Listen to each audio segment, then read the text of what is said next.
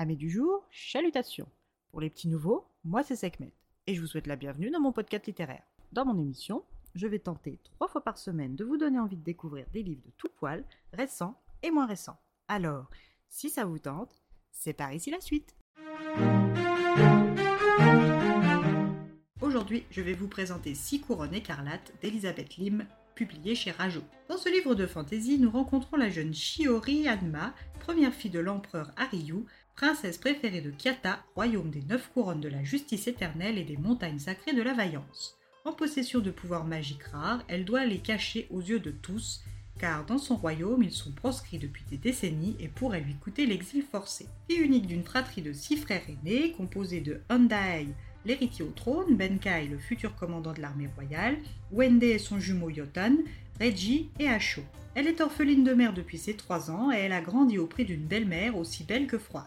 Avec ses incroyables yeux opalescents, sa bouche en forme de bouton de rose et son opulente chevelure d'ébène, sa belle-mère impressionnait. Mais le plus frappant, c'était cette cicatrice qui lui barrait le visage. La beauté irréelle de cette belle-mère n'avait d'égal que son attitude hautaine et froide. Passionnée par les serpents, la reine sans nom venue d'un lointain royaume était surnommée par tout le monde Raikama, et elle était respectée et crainte par égal tant par ses beaux enfants que par ses sujets. Seule Shiori ressentait en plus de la défiance envers elle, et ce sentiment n'allait cesser de croître. Elle aussi était pourvue d'une grande beauté en concurrence directe avec celle de sa belle-mère, bien que différente. Quand nous rencontrons Shiori, elle est fiancée au fils de Lord Bushian, un seigneur de troisième rang du Nord, et cette perspective ne l'enchante pas. Apprêtée pour une rencontre officielle à l'occasion de ses fiançailles, présidée par son père l'empereur, elle traîne des pieds pour s'y rendre. Accompagnée par son frère le plus proche en âge d'elle, Acho, elle se dirige vers la salle d'audience quand soudain Kiki, sa grue en papier à qui elle a donné vie quelques années auparavant, s'échappe. Ne voulant pas la perdre, elle abandonne sa lourde tenue d'apparat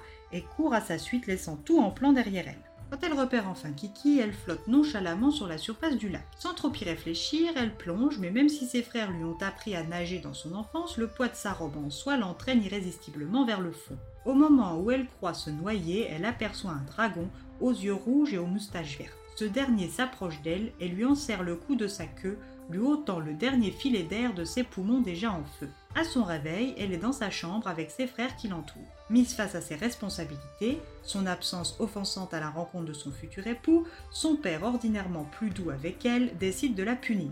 Sous la supervision de sa belle-mère, elle devra réaliser une tapisserie pour s'excuser de l'affront fait à sa belle famille et elle ne pourra ressortir qu'une fois sa tâche achevée et validée par Raikama. Cette nouvelle l'accable d'autant plus qu'elle va louper les festivités d'été et le traditionnel lâcher de cerf-volant familial, son dernier avant qu'elle ne soit mariée et ses frères aînés aussi. Acho lui promet d'intercéder auprès de leur père pour la fête, mais en attendant, elle doit bien se comporter avec sa belle-mère. Shiori promet, mais va aussitôt le regretter car Raikama déchire Kiki, tuant son ami de papier. Elle se contrôle et entame sa tapisserie. Le jour de la fête est arrivé et son père l'autorise à y participer. Elle ne se le fait pas dire deux fois et rejoint ses frères. À la fête, elle va se régaler à tous les stands sucrés quand un jeune garçon lui dérobe ses gâteaux de riz. Elle le suit et découvre que ce jeune garçon n'est autre que le dragon du lac sous sa forme humaine. Ce dragon est Seriyu, prince des mers orientales et petit-fils préféré du roi dragon Nazazum, seigneur des quatre mers et des eaux célestes. Lors de l'accident du lac, afin qu'elle et sa magie survivent, Seriyu lui a donné un fragment de sa perle et décide de la former à la magie. Leçon après leçon, elle arrive de mieux en mieux à la canaliser. Un jour, Seriyu lui dit qu'il part et reviendra au printemps, et que si elle a besoin d'aide, elle pourra toujours demander à sa belle-mère. La défiance qu'elle ressent envers sa belle-mère aurait-elle cette origine? Accompagnée de Kiki, à qui elle a redonné vie, elle suit partout sa belle-mère jusqu'à ce qu'elle la voie suivre une pelote rouge brillante dans un escalier dissimulé dans son jardin aux serpents. Malgré sa peur inconditionnelle de ces reptiles à sang-froid, elle la suit et la découvre comme jamais. Une peau blanche recouverte d'écailles, des yeux jaunes aux pupilles longues noires et une langue fourchue. Shiori sait maintenant que Raikama est un démon. Elle s'empare de la pelote et rentre sa belle-mère à ses trousses. Arrivée au palais, elle dit tout à ses frères et sa belle-mère décide que comme elle est démasquée, elle doit agir. Elle transforme ses six frères en grues à couronne écarlate et maudit Shiori. Elle ne pourra plus parler sous peine de tuer ses frères et devra porter un bol lui dissimulant le visage. Dans ces conditions, comment sauver son père de ce démon? Comment ramener ses frères à leur forme humaine?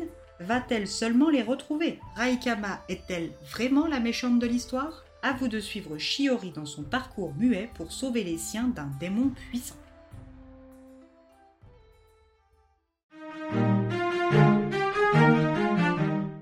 Un roman qui en appelle un suivant. Des rebondissements, des rencontres, des intrigues, du fantastique, de la romance et des bons sentiments. Bref, en trois mots, une recette efficace. Et bien voilà, j'en ai fini pour aujourd'hui. J'espère que cet épisode vous aura plu et vous aura donné des nouvelles idées de lecture. Si vous souhaitez découvrir d'autres petits bonbons littéraires tout droit sortis de ma bibliothèque, je vous retrouve le mardi 6 juin prochain pour un nouvel épisode. Et si d'ici là je vous manque de trop, vous connaissez le chemin sur Instagram, at les lectures de Sekhmet. Sur ce, chalut les amis et à la prochaine